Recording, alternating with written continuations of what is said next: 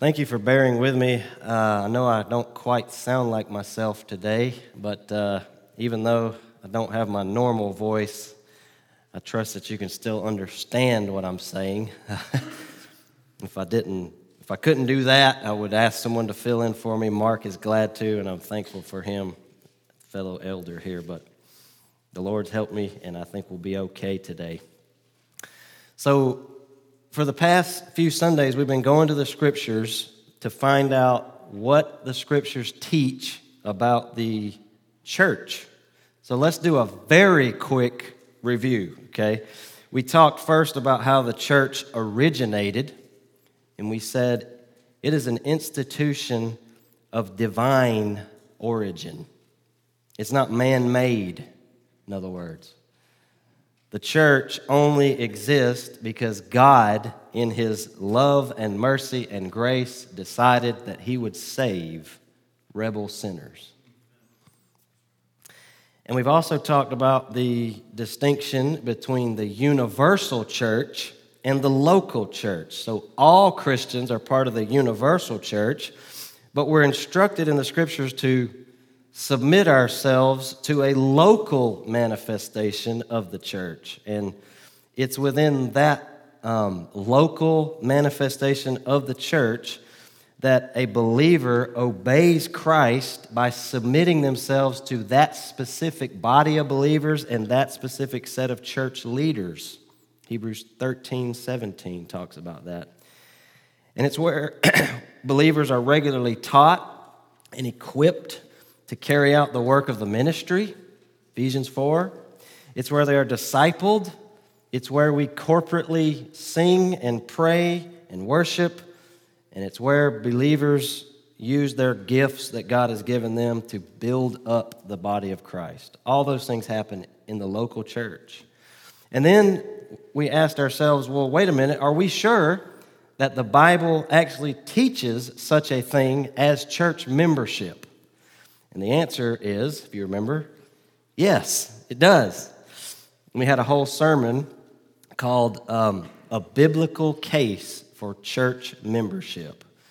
Church membership, we, we ought not think of it as some sort of modern idea that some pastor somewhere had who wanted more people to come to the church. No, the, there are actual commands in the scriptures that we really cannot obey apart from being a committed part of a local church. Then, once we established the fact that church membership is a biblical concept, we said, well, what responsibilities then do we have as church members? And we took two sermons to go over about nine different um, general biblical responsibilities. And then, most recently, last week, we looked at this overriding characteristic of the church, which was this the church is a holy people. Church is a people set apart for God. We talked about this saved unto good works. There are so many scripture passages that point to this. We looked at many of them last week. Peter says in the first chapter of First Peter, as he quotes Leviticus, he says, We are to be holy as God is holy, right? Or Ephesians 2, put it in front of you there. Ephesians 2:10, for we are his workmanship created in Christ Jesus for good works, which God prepared beforehand that we should walk in them. In Titus also, we're told that Jesus has redeemed for himself a people who are zealous for what? For good works. Titus 2:14. So holiness is to be this overriding characteristic of God's church. It pleases him to have a holy people. It brings him glory to have a holy people because those people then reflect his own nature.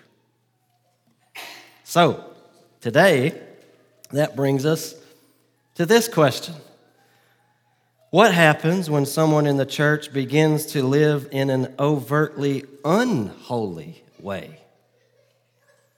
Well, thankfully, We're not left in the dark here. The Bible gives us instruction, and we generally refer to it as church discipline. So today, what we're going to look at is what the Bible says about church discipline.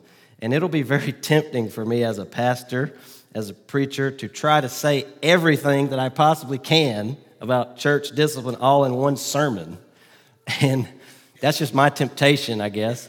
Um, and just, you know, try to cover every nook and cranny and every question. I don't think it would be wise for me to try to do that. So I'm not going to try to.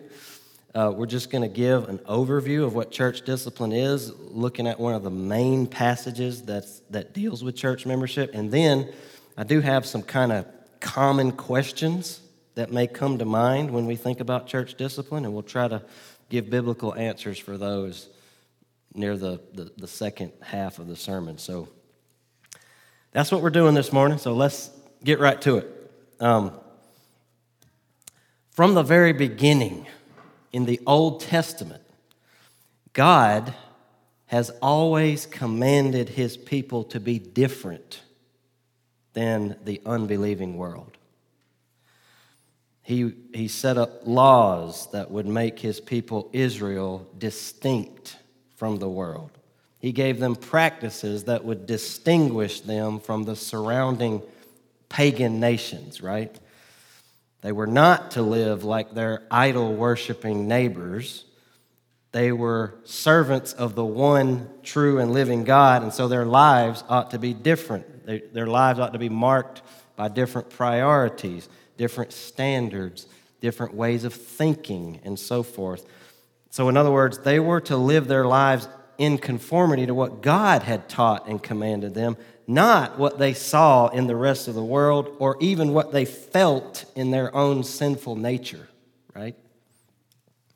Then, when you get to the New Testament, we see that the standard for the church is really no different. The church is also to be a distinct people from the rest of the world. Think about what a Christian is according to 2 Corinthians 5. He is an ambassador for Christ, he is a Jesus representative before the watching world. And as ambassadors, uh, we've been entrusted with the message of the gospel, the message of reconciliation. Again, that's 2 Corinthians 5. And so our mission is to tell everybody that we can, as many people as possible, about this God who rescues sinners, forgives their sin, and makes them right with himself through faith in his Son, Jesus Christ, who laid down his life on the cross as a substitute for any and all who will repent and believe in him, right? And then when we think about the Great Commission that Jesus gave to all his disciples from Matthew 28, it is not just to preach the gospel, but it says also to teach them to obey all that I have commanded you. That's what Jesus said in Matthew 28 20. Teach them to obey all that I have commanded you. So, part of making disciples, which is part of the mission of the church, is to teach one another to live in accordance with King Jesus' commands, right? And we see that just fleshed out in the rest of the New Testament. Philippians 1 says, let your manner of life, the way you live, be worthy of the gospel of Christ. Or Colossians 1:10 says, "Walk in a manner worthy of the Lord." And there's other verses that say very similar things, but Christians are to live in a way that adorns and commends the gospel to the world we ought not dare find ourselves living in such a way that works against the gospel, that misrepresents the gospel into something that is ineffective, right? Something that really doesn't change people. That would be a false message we could send about the gospel by the way we live. How, by the way, how hypocritical would it be for a church to try and go make disciples and try to teach them to observe all that Christ has commanded us and yet not obey Christ ourselves. Wouldn't that be the epitome of being a hypocrite? Romans 2, verse 21, we read these words. It says, You then who teach others, do you not teach yourselves? While you preach against stealing, do you steal? You who say that one must not commit adultery, do you commit adultery? You who abhor idols, do you rob temples? And then in verse 24, he says, The name of God is blasphemed among the Gentiles because of you. Wow. So being a hypocrite before the world does damage to God's name. So as we talk about this uh, concept of church discipline today, I think it's important for us to understand that that when the church is hypocritical, when it doesn't practice what it preaches, in other words, it brings dishonor to our Lord. And onlookers from the world mock and blaspheme God because of our hypocrisy, if that is ever true of us. And so, for the honor of God's name, for the testimony of His church, and for the, the purpose of maintaining gospel integrity, God gives us church discipline. Okay? In our day, um, I don't know what it is in your experience, but church discipline is rarely practiced. Have you noticed that? That wasn't always so. I, it was actually pretty informative to me to read several books in preparation for this and some articles that were just basically historical accounts of church discipline practices from the 1700s all the way into the 1900s. And it used to be something that was distinctive of a healthy church that cared about the glory of God, but sadly, we don't find too many churches doing this in our day. And for that reason, I'd guess that most of us don't have that much experience with it or have seen it practiced well, if at all, right? And I don't know where your mind goes with that phrase either. Maybe you hear the phrase church discipline, it kind of oh, that's, that doesn't sound pleasant, right? It makes your skin crawl. Maybe you've, maybe you've seen it done poorly, or maybe you heard about instances where it was done poorly. Maybe it sounds scary. Maybe it sounds harsh. Maybe it sounds judgmental, right? If any of that describes you this morning, I just want to encourage you to set aside whatever ideas you had going in about church discipline and just let the scriptures hit you afresh, okay? And what I hope to show you today, as you saw in the title earlier, is that church discipline is ultimately an act of love. The message is called um, The Loving Act of Church Discipline. So I love what Jonathan Leeman says in his book on church discipline. Let me read this to you and then we'll we definitely are going to go to the scriptures but it's just a little little time of introductory remarks here. I just want to set this up. So jonathan leeman says this in his book on church discipline. He says should your church practice church discipline? Yes. And then he lists some ways that, that it demonstrates love. He says it shows love for the individual that he or she might be warned and brought to repentance it shows love for the church that weaker sheep might be protected. It shows love for the watching world that it might see Christ's transforming power. And it shows love for Christ that church that the churches might uphold his holy name and obey him.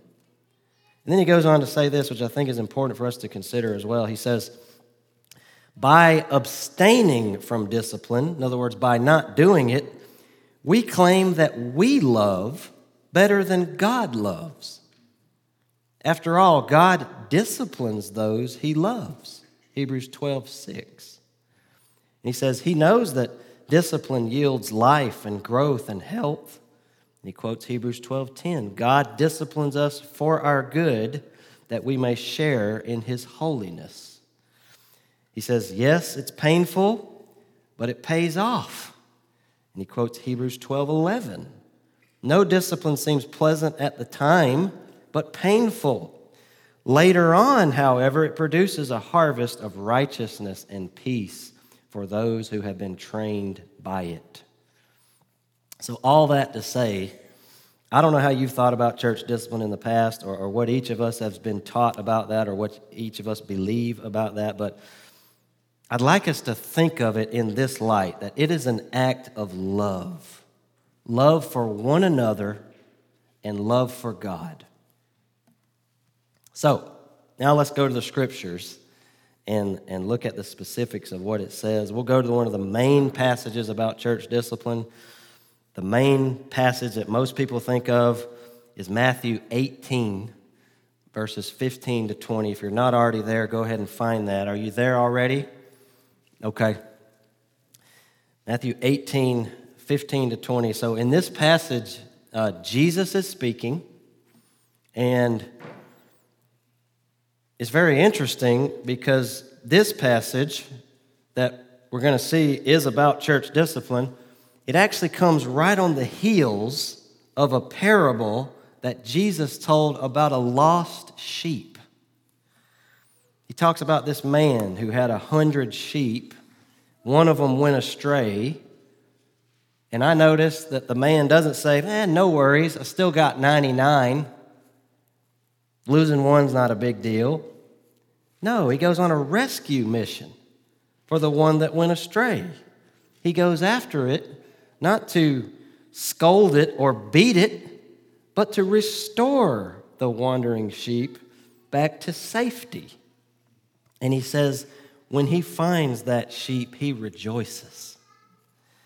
That is the immediate context of this church discipline passage. I think that's telling because that's what church discipline is it is a rescue mission to restore a straying brother or sister in Christ. It's not vindictive, it's restorative.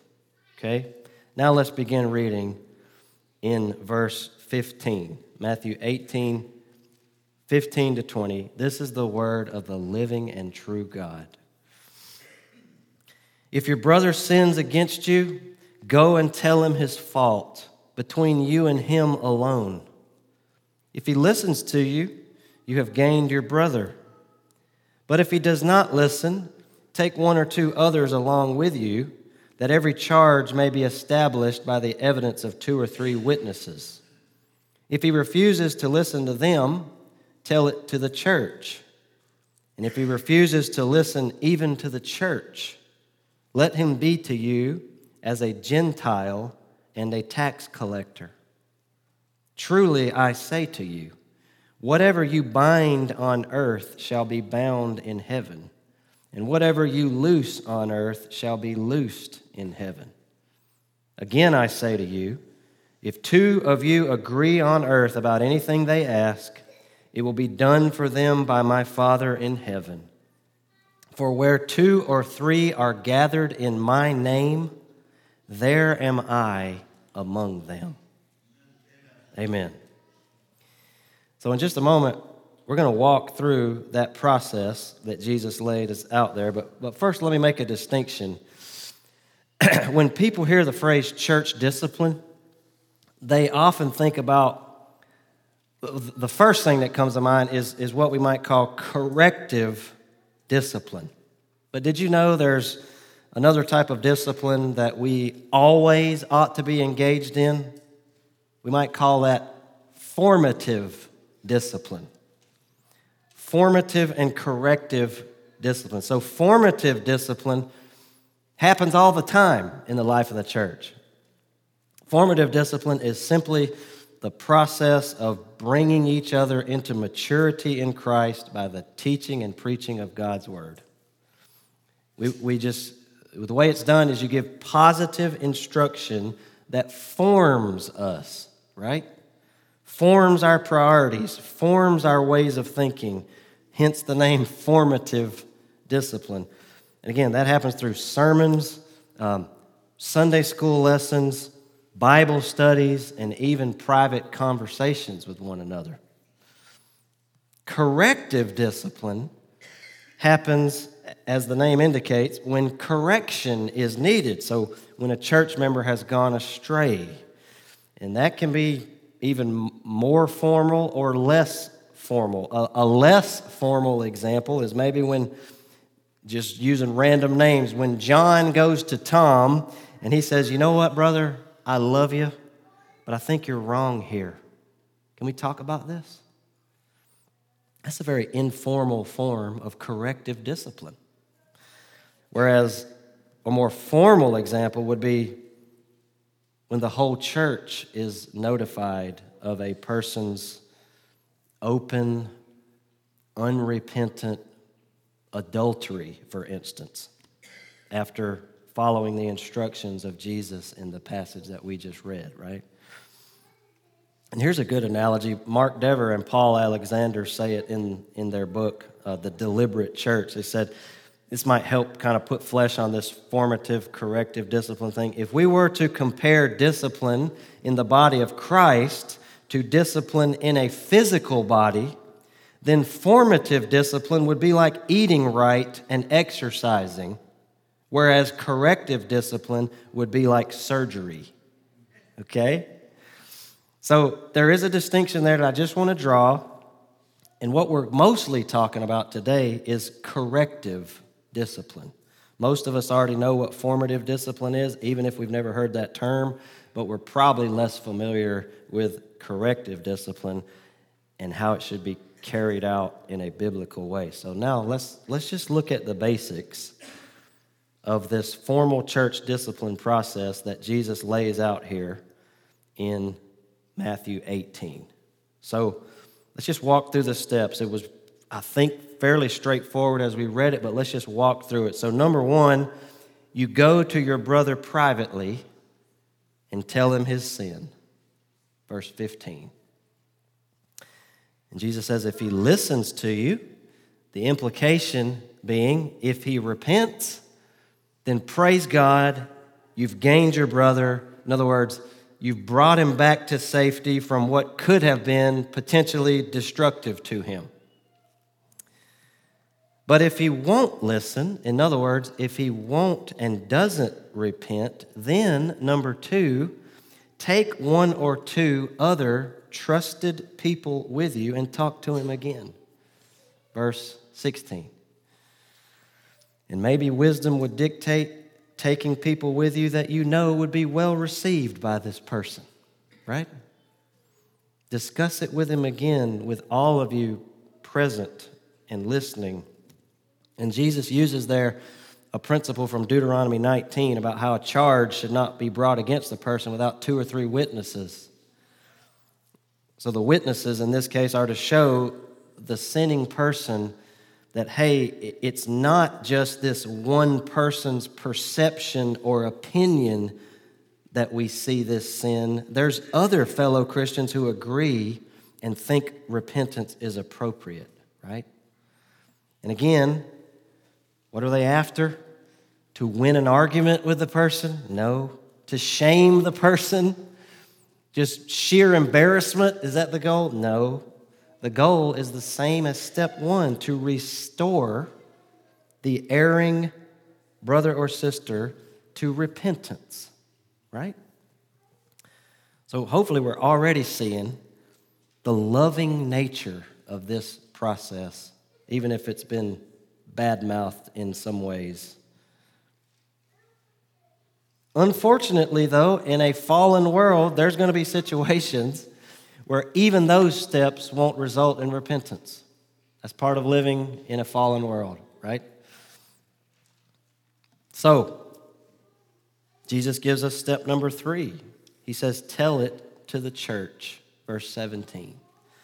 And the implication is that the whole church will then lovingly try to restore this wandering person to repentance as well. It's now a group effort of the entire church. So there might be something like this at a members' meeting. Those of you have a close relationship with this person, please go and talk to them and express your love and concern for them and call them to repentance. It might happen one day if we ha- ever had to do that. And maybe that would take some time. That might take a good bit of time, actually.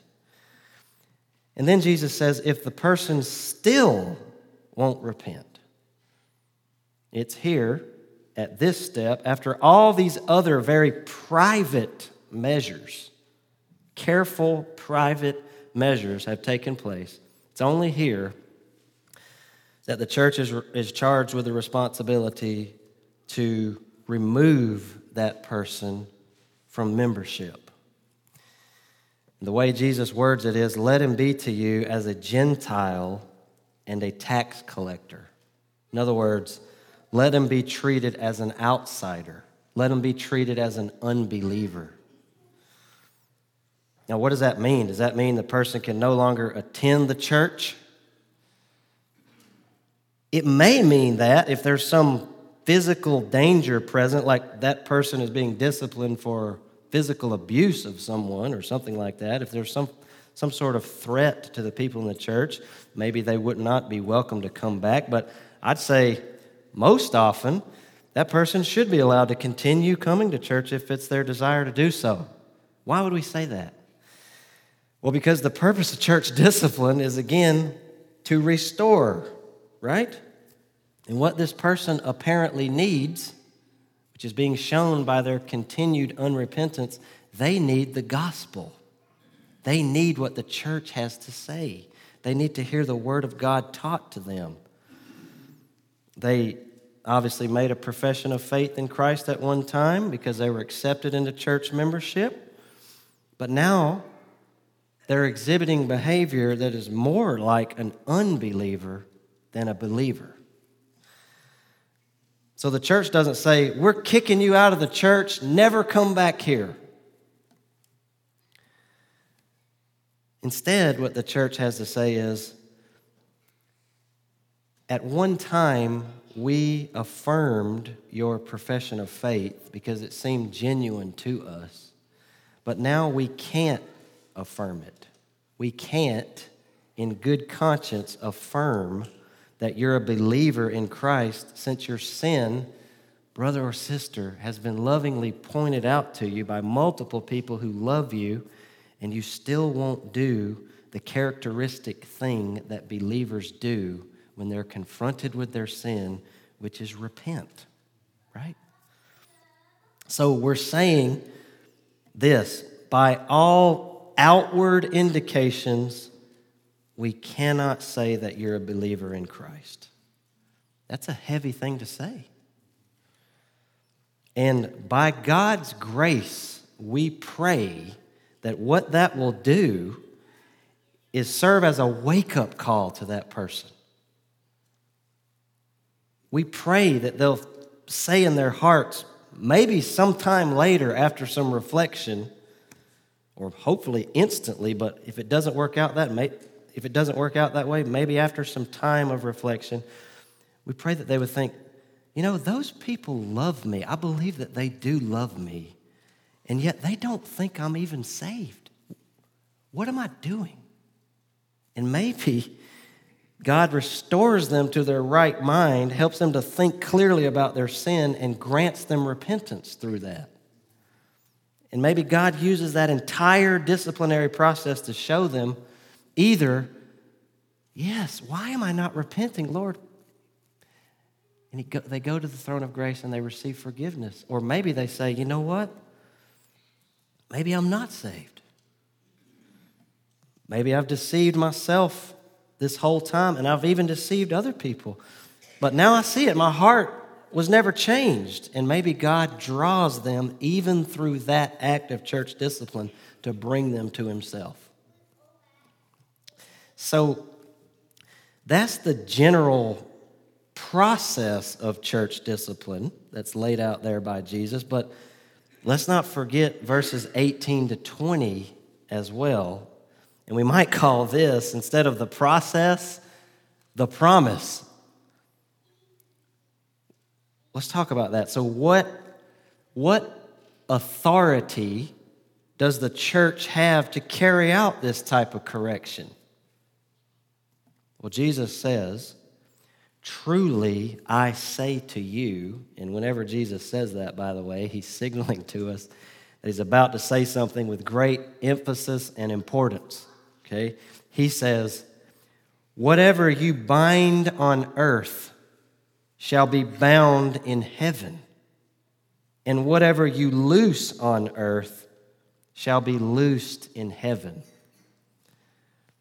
Now, if that sounds familiar to you, you're not crazy. It's actually the same thing Jesus said to Peter two chapters earlier. Why don't you flip back just a couple pages in your Bible and look at Matthew 16 and verse 18. Matthew 16, 18. So this is right after Peter has given this good confession that Jesus is the Christ, the Son of the living God. And Jesus commends him for that and says, Flesh and blood did not reveal that to you, Peter, but my Father revealed that to you. And then verse 18 And I tell you, you are Peter, and Peter is Petros. It kind of sounds like the word for rock. And so Jesus kind of uses this wordplay here. And I tell you, you are Peter, and on this rock I will build my church, and the gates of hell shall not prevail against it. And then notice, I will give you the keys of the kingdom of heaven, and whatever you bind on earth shall be bound in heaven, and whatever you loose on earth shall be loosed in heaven. That sounds familiar, right? Now, Roman Catholics will take this to mean that Jesus is giving Peter, as an individual, the keys of the kingdom of heaven. And so they take that to mean, well, Peter must be the first pope, the head over all the church. And of course, we won't get into all of refuting all of that, but it's a very far stretch that's not warranted by the text.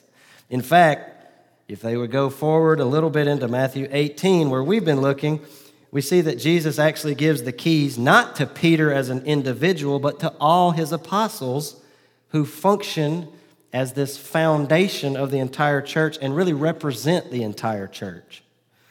And you even see it in the Greek of Matthew 18 because the yous in verses 18 and 19 are plural in chapter 18.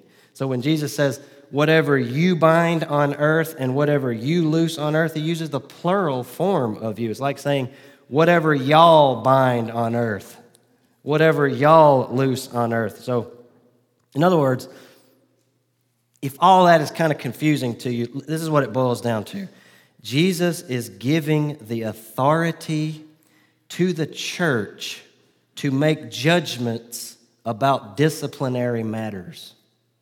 That's what it boils down to. And that's important because it ought to carry some weight for any person who has to be disciplined, right? The disciplinary action by the people of God as a whole, by the church, is being done with the authority of Jesus himself. That's amazing. It carries a lot of weight, and we don't often think of it like that. And as members of a church who are responsible for this, we might even start getting a little anxious about that heavy responsibility. And we might get so anxious that it paralyzes us into inaction. And you say, Well, I don't, I'm going to stay away from that one if I can. But it's at this very point that Jesus gives us some encouragement in the next few verses. He says, So are you back in Matthew 18, by the way? He says in verses 19 and 20, or, or 19 to begin with, if two of you agree on earth about anything they ask, it will be done for them by my Father in heaven. So remember, this is in the context of church discipline. So when the church agrees about a disciplinary matter and it takes it before God in fervent prayer, God helps them. God gives them what they need to carry out that work faithfully.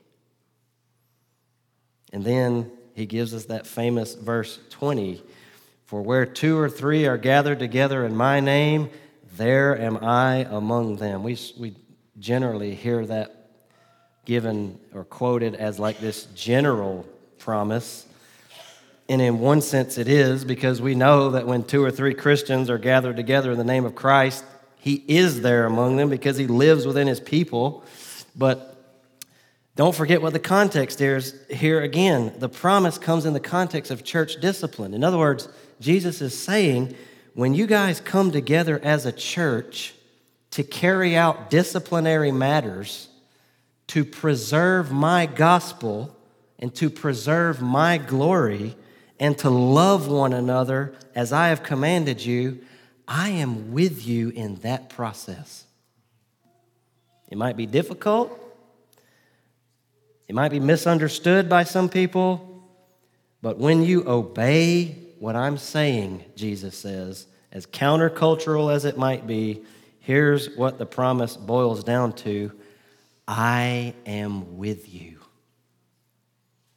I am with you in those meetings of disciplinary action in a special way.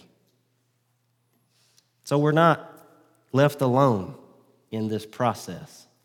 And that is deeply encouraging to me. I hope it is to you. Now, maybe what we'll do with the remaining time that we have together is just try to answer, as I said earlier, just some common questions about church discipline. And that may lead us to other scripture passages briefly, and that's okay. But here are just some questions that I thought of in no particular order. And again, it's so tempting to just list and list and list. We don't have time for every question that might be asked. But here's maybe some common ones. Here's one does every sin require formal church discipline? The answer to that is no. Now, how do we know that? Well, because the same Word of God that gives us the process for church discipline also says things like this to us Proverbs 19 11. Good sense makes one slow to anger, and it is his glory to overlook an offense. Or Colossians 3, verses 12 and 13. He says, Put on then, as God's chosen ones, holy and beloved, compassionate hearts, kindness, humility, meekness, and patience, bearing with one another. And if one has a complaint against another, forgiving each other, as the Lord has forgiven you so you also must forgive. Or 1 Peter 4 8, which says, Love covers a multitude of sins. So, no, every sin doesn't need to be brought up for church discipline. Every sin may not even need to be confronted for that matter. Sometimes we're just to have patience with one another and bear with each other's failings.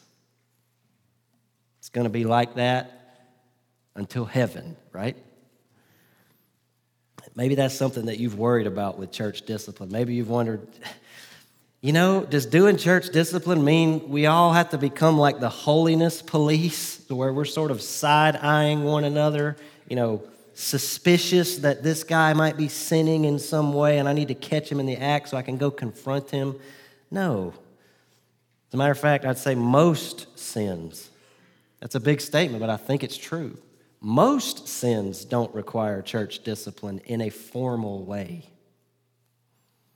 Now, what kind of sins would require this type of discipline? Is there any indication from Scripture that we have on this? Well, uh, we could compile some lists of sins from the Scriptures, like ones in 1 Corinthians 5, which says that there are some sins that, if done by a person who claims to be a believer, that we should not associate ourselves with them, like the sexually immoral, the greedy, an idolater, a drunkard, a swindler. That's 1 Corinthians 5 11. But if we stuck strictly to those type of lists, would that mean that we would do church discipline on a greedy person, but not on a person who is caught embezzling money? Or a person who physically abuses their spouse or something like that? I don't think we can take those type of lists to be exhaustive, in other words, but I think it does help us get an indication on the type of sins that should be brought up. And so I have three uh, helpful criteria here for thinking through this, and these aren't original to me, but they're very helpful. Here's the type of sins that would warrant formal church discipline sins that are outward, significant, and unrepentant. Outward, significant, and unrepentant. So let's talk about each one of those really briefly, not to spend a ton of time on this one question, but outward. It's the kind of sin that you can see with your eyes or hear with your ears. It should not be something that you suspect to be lying quietly within a person's heart, right? I think this person is sinning in their heart and therefore we should discipline them. Of course not. We don't bring speculation into this. This is for open, outward sins. It may have started in the heart. Matter of fact, we know it did because that's where all sin begins, but it has an outward manifestation that is obvious and observable. Okay? And then it has to be significant. And in one sense, all sin is significant because it, it separates us from God, but to say that every sin is on the exact same level, I don't think would do justice to Scripture and what it says about some sins. There are some sins, for instance, that are going to require harsher judgment. Read Matthew 11 as one example. Maybe a, an example will, will make it more obvious too. It can be a sin to be anxious, right? but it probably doesn't warrant public exposure and removal from the church, right? Maybe someone speaks a harsh word in a moment of frustration. Maybe they have an impatient moment with their children that you witnessed. These are all sinful things, but do they warrant formal church discipline? Probably not, right? So, what we mean by significant is is this sin so significant that it calls into question a person's profession of faith? Something of a grievous nature that would lead us to say, I cannot say in good conscience that that person is a genuine believer if they persisted in that sin. Which brings us to the third helpful criteria unrepentant. So it's got to be a sin for which the person will not repent. We saw that in Matthew 18. So it's for, it's for these instances where a person has dug in their heels, they will not let go of some particular sin. By all outward appearances, they appear to love this sin more than they love Christ. And so those three things are helpful, and it has to be all three of those things to be a sin that would be appropriate for formal church discipline outward, significant, and unrepentant. And I think that is a wise way of thinking about it, trying to use biblical principles. Again, I'm so tempted to go into every nook and cranny. I try not to do that. More can be said. Hopefully, that's helpful if you had that question in your mind. Next question How quickly should the process of Matthew 18 be carried out? Well, I think this is where we see the wisdom of God in calling for a plurality of elders to lead his church. Because this is where the collective wisdom of a group of elders would need to come into play. Maybe you noticed as we read it earlier, there are no time frames given in Matthew 18. Jesus doesn't say, give him two weeks to repent, and then if he doesn't, go to the next step, right? There may be situations where the elders think they should move rather quickly. There may be other situations that would require more patience. So, part of this is left up to the wisdom of the church's leadership. And um, that's part of what those men will have to give account to God for. So, please pray for us.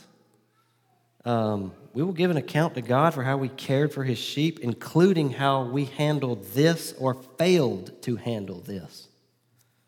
Church discipline matters.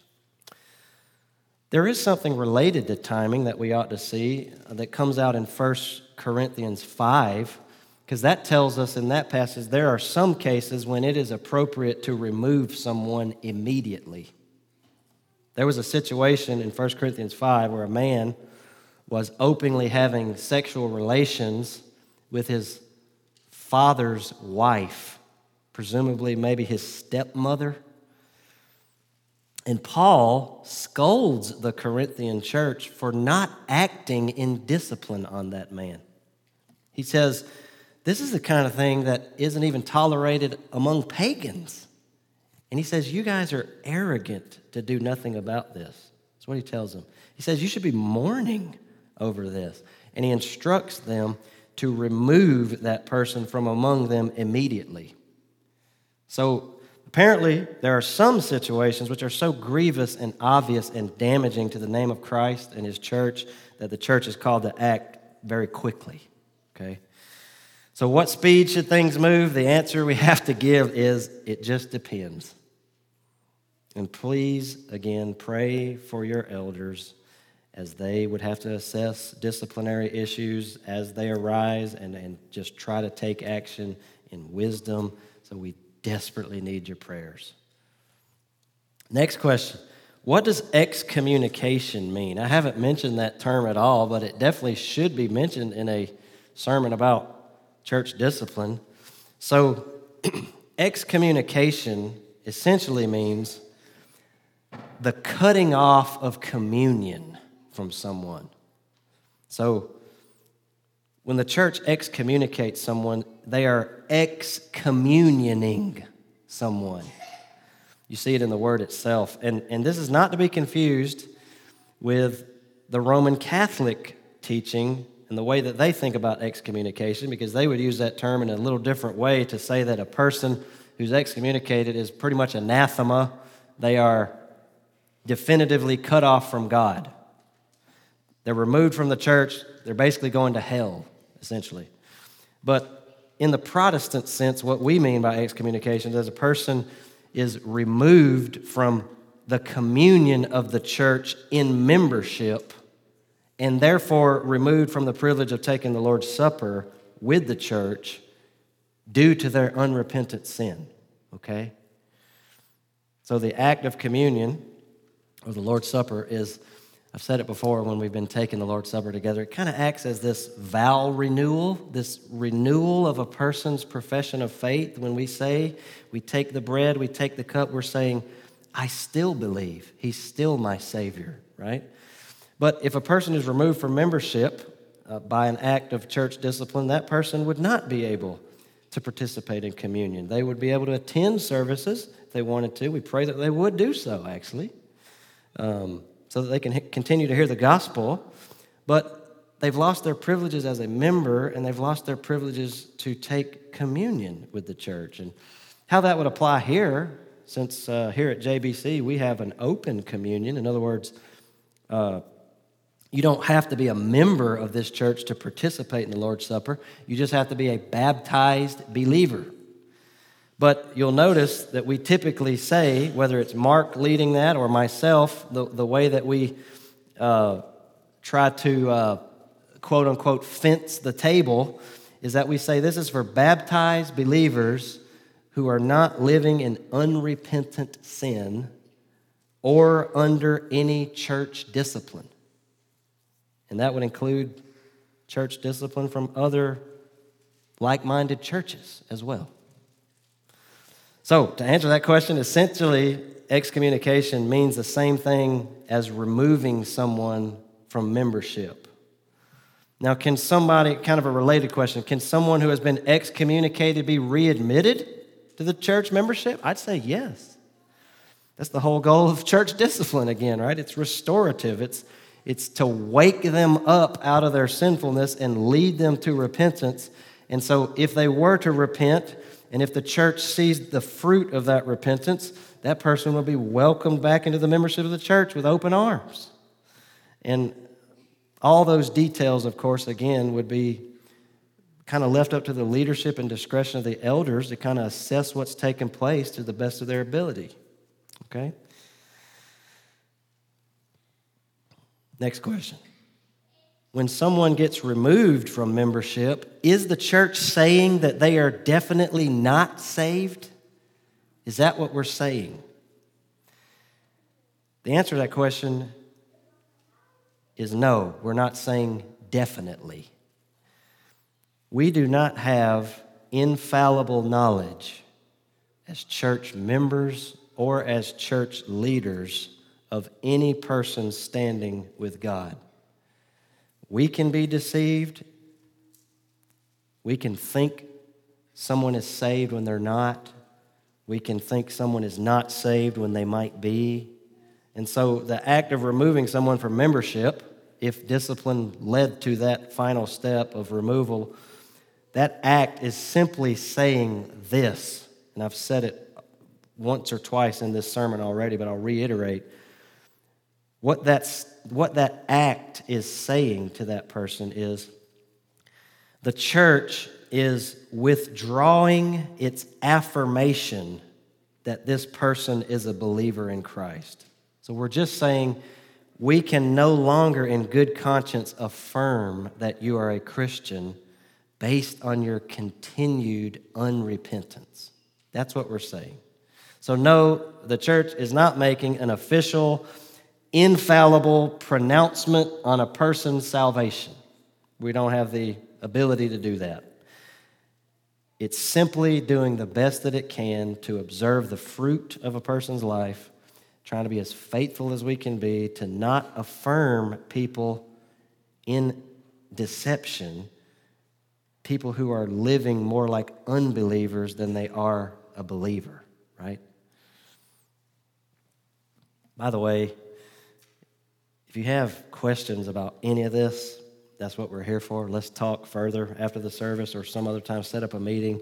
Again, I'm just trying to give some general questions. Here's the last question for today because we're going to run out of time.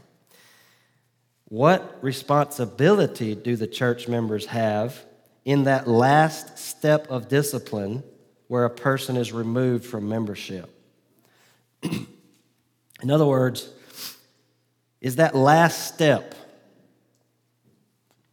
the removal of a person from membership, is that the responsibility of the elders or is that a responsibility of the church as a whole?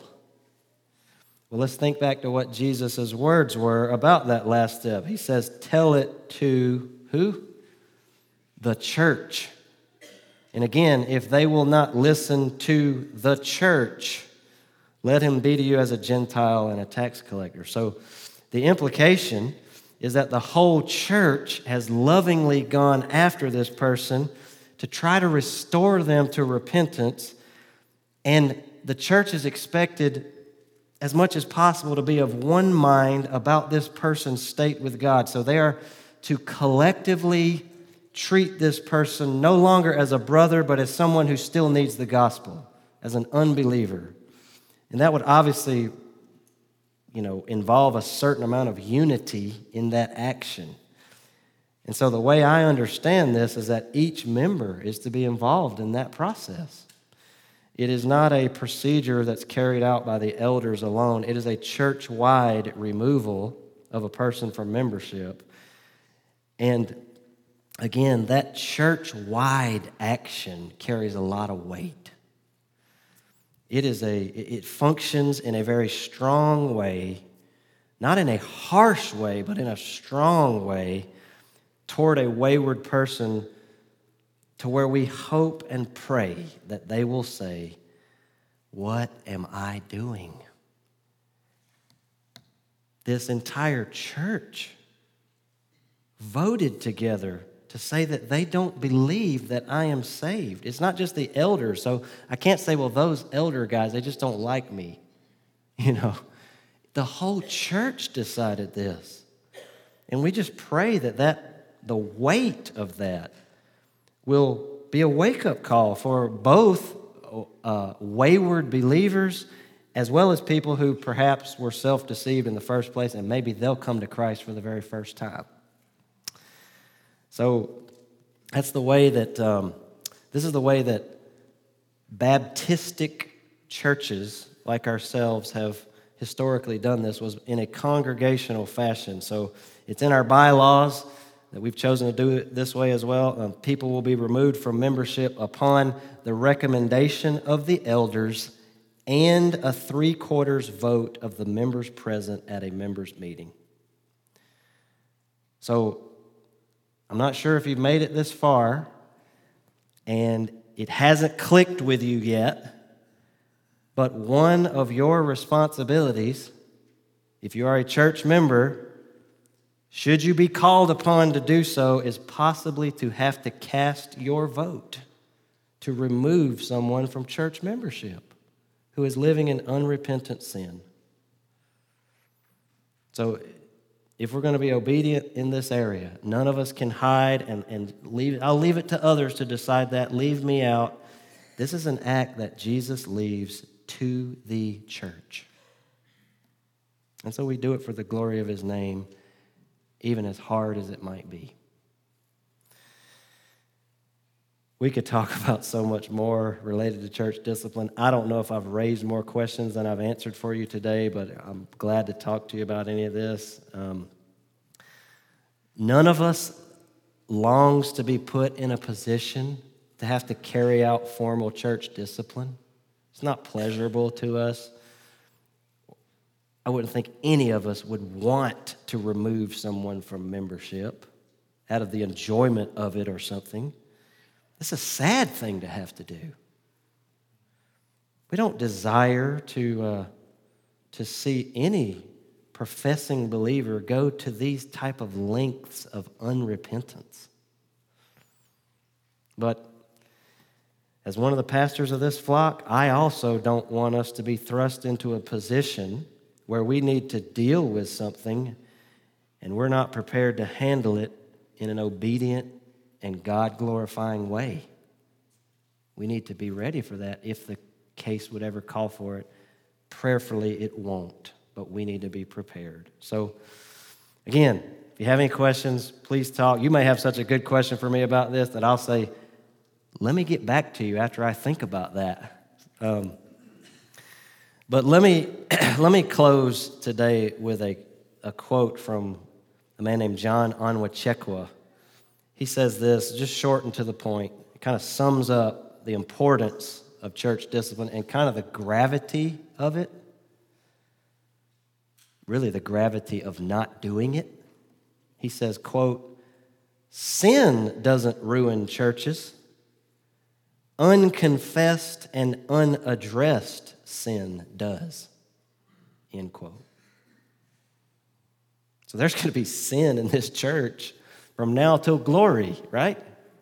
Because it's made up of sinners. Myself is the, the foremost one.